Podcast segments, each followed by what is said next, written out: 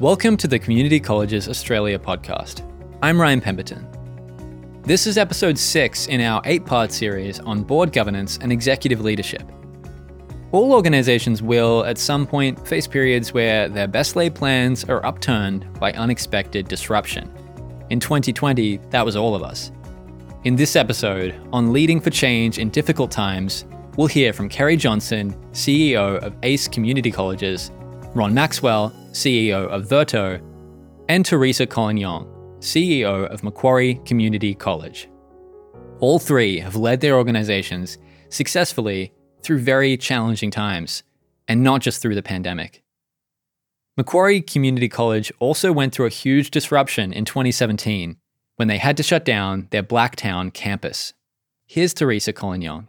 We were in Blacktown for 20 something years. So I've been CEO for six years and we lost our biggest contract. Well, we didn't really lose it. TAFE won it back again after 19 years of delivery. Uh, the AME, the Adult Migrant English Program. That was massive. It was more than half of our revenue.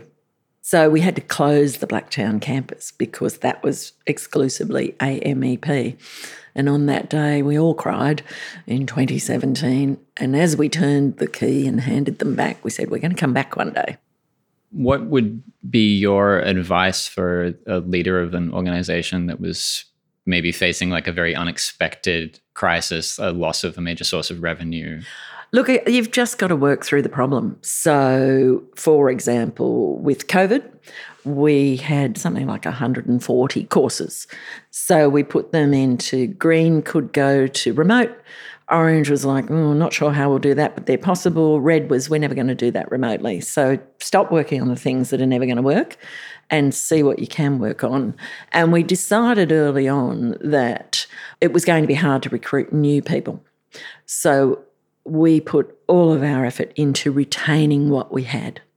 So, any student who was actively involved or engaged in the last 14, 15 months was the all out full court press. How do we keep that person?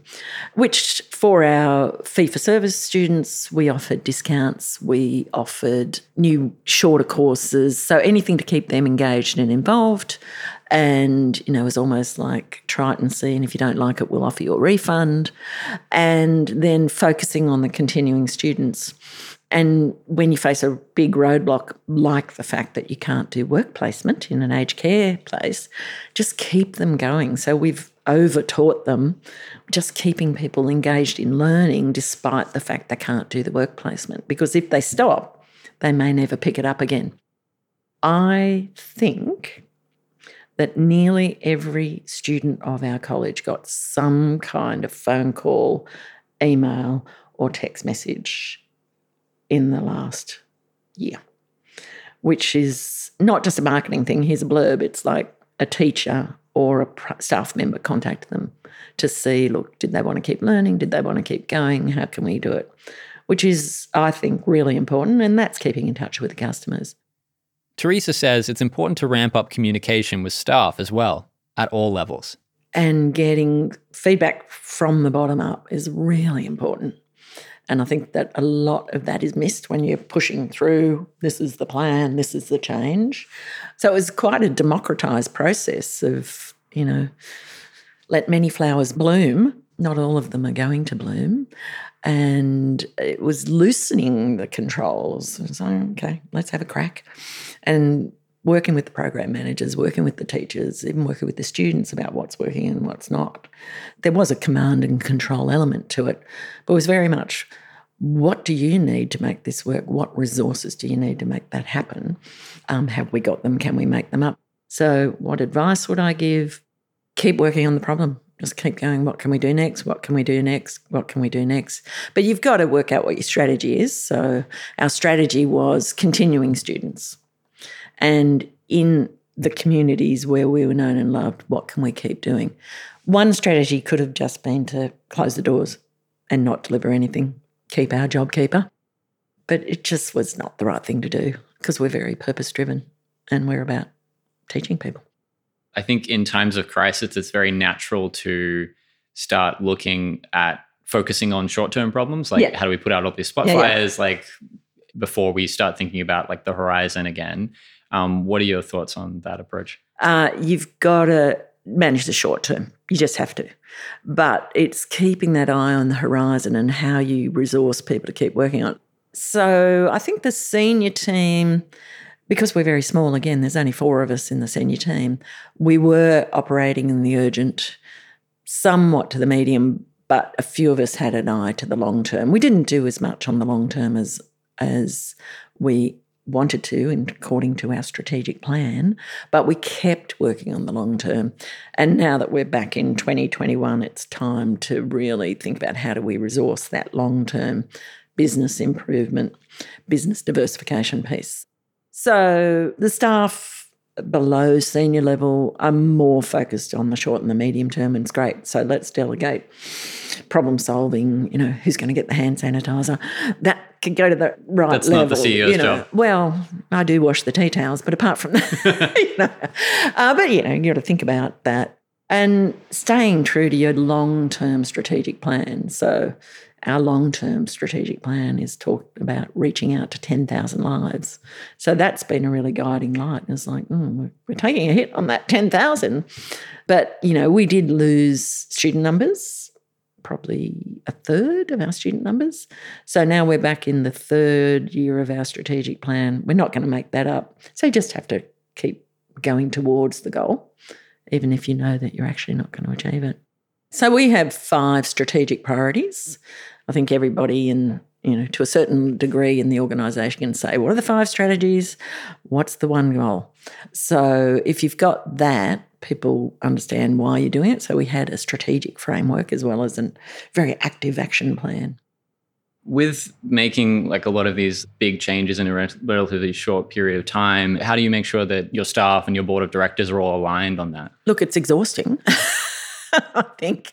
Uh, look, having the board well informed and engaged in the process of decision making is really important. And uh, all commendability, or whatever the word is, laudits, plaudits to our um, board because they've taken that long term view about risk and opportunity. They're, they're quite stable as a board, which is great. So we've had a lot of continuity and we met very regularly in 2020, which was really not our plan. But, you know, we'd have board meetings called at, you know, four days' notice. So we usually meet bi monthly, I think, in uh, 2020, just from a risk management point of view um, and information sharing. We probably met 20 times in 2020. With staff, over communicate, meet regularly, keep talking, I think is what I would say, and admit that nobody knows the perfect answer. And whenever there is really seismic change, there's always opportunity. So, you know, look, I think we just gave everything and anything a crack without, you know, being profligate and wasting resources.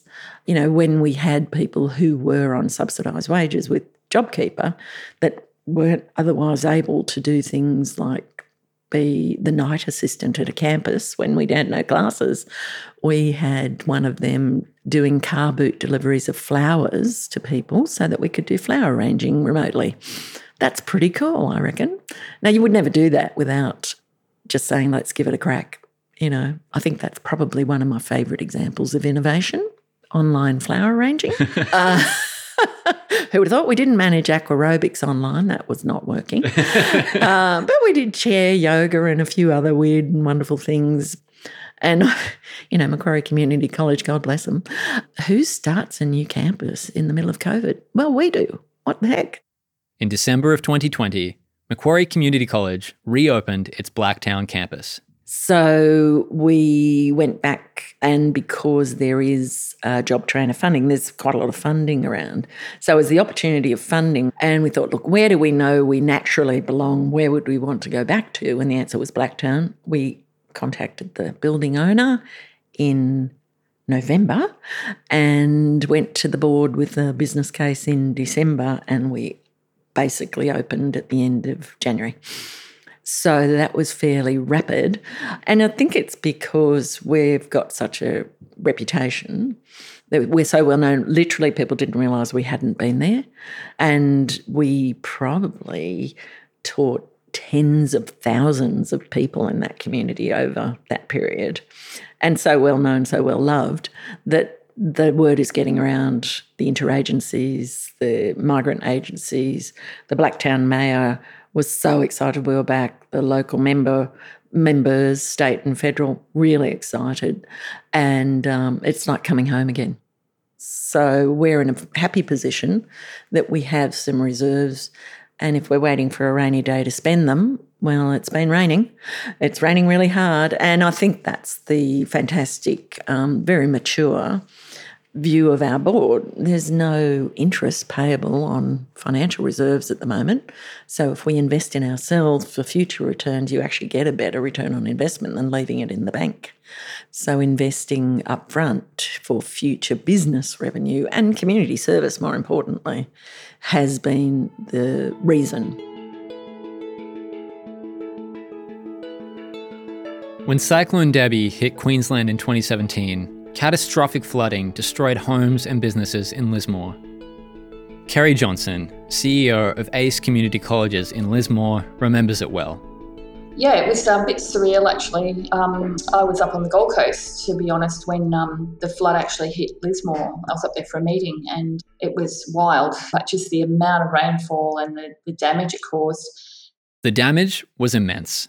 Filthy, it was disgusting mud and everything was wrecked on our lower floor. So we've got a two floor, two story building. So we spent probably the first couple of days just trying to clear up what we could, ripping up carpet, taking out furniture. And that kept everybody busy, busy, busy. And then we moved upstairs where we were able to um, at least set up some kind of office. Um, we had two classrooms upstairs. And that was probably where the challenging bits happened because you could see that while people had that sense of purpose in cleaning and, and trying to you know get some kind of order, once that stops, um, people were quite depressed I guess, because and also because of what we'd seen, you know, that people had lost everything in their houses and businesses were um, completely gone.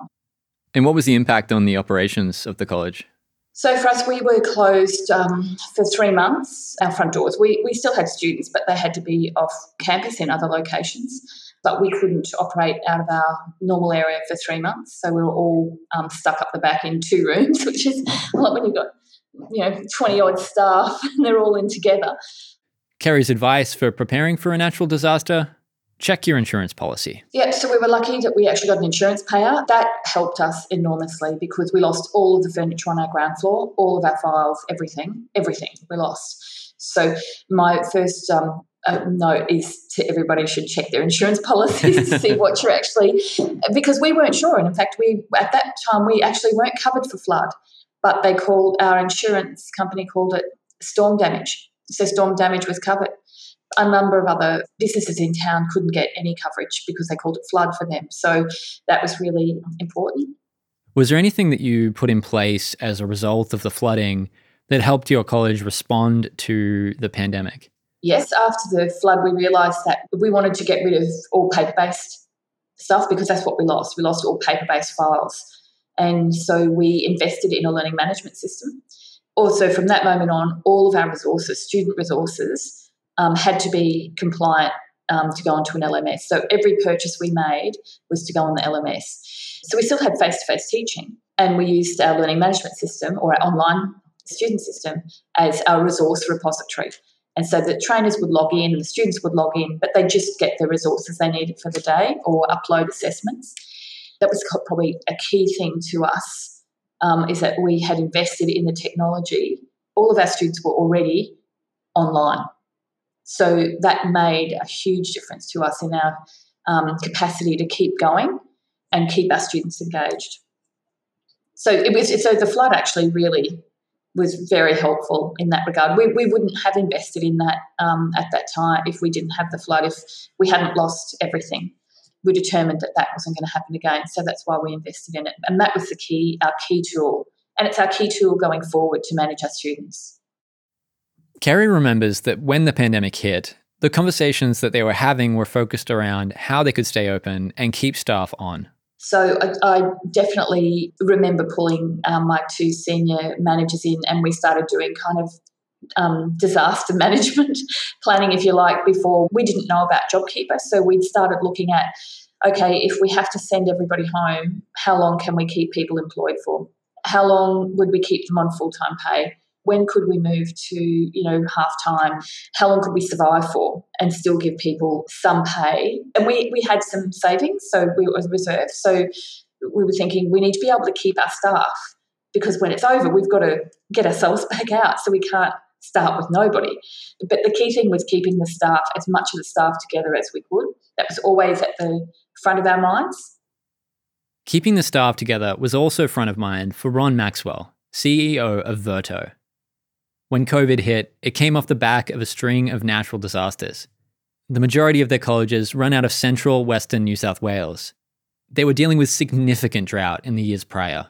And then the bushfires came. But when we thought we were through that, you know, the rains came then in, in early 2020, but then COVID hit.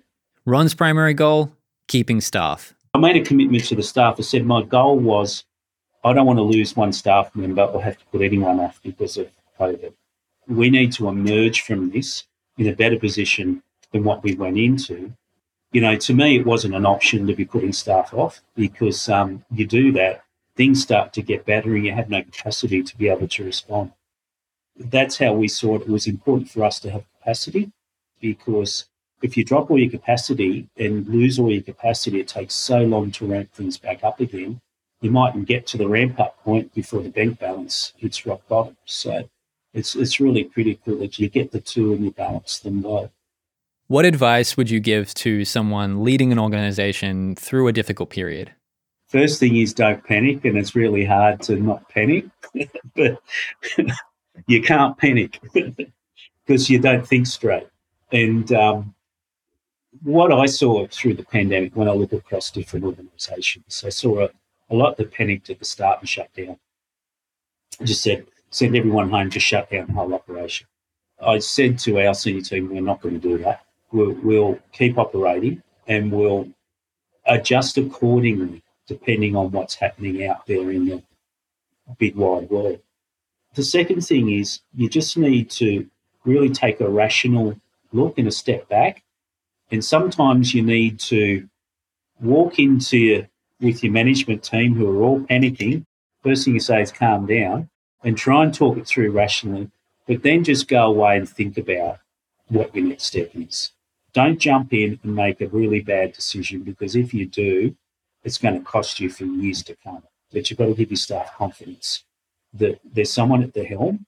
And the third thing, and I think that was really important for us and has worked well for us, is you've got to say, okay, well, what's the opportunity? How can I how can I leverage this?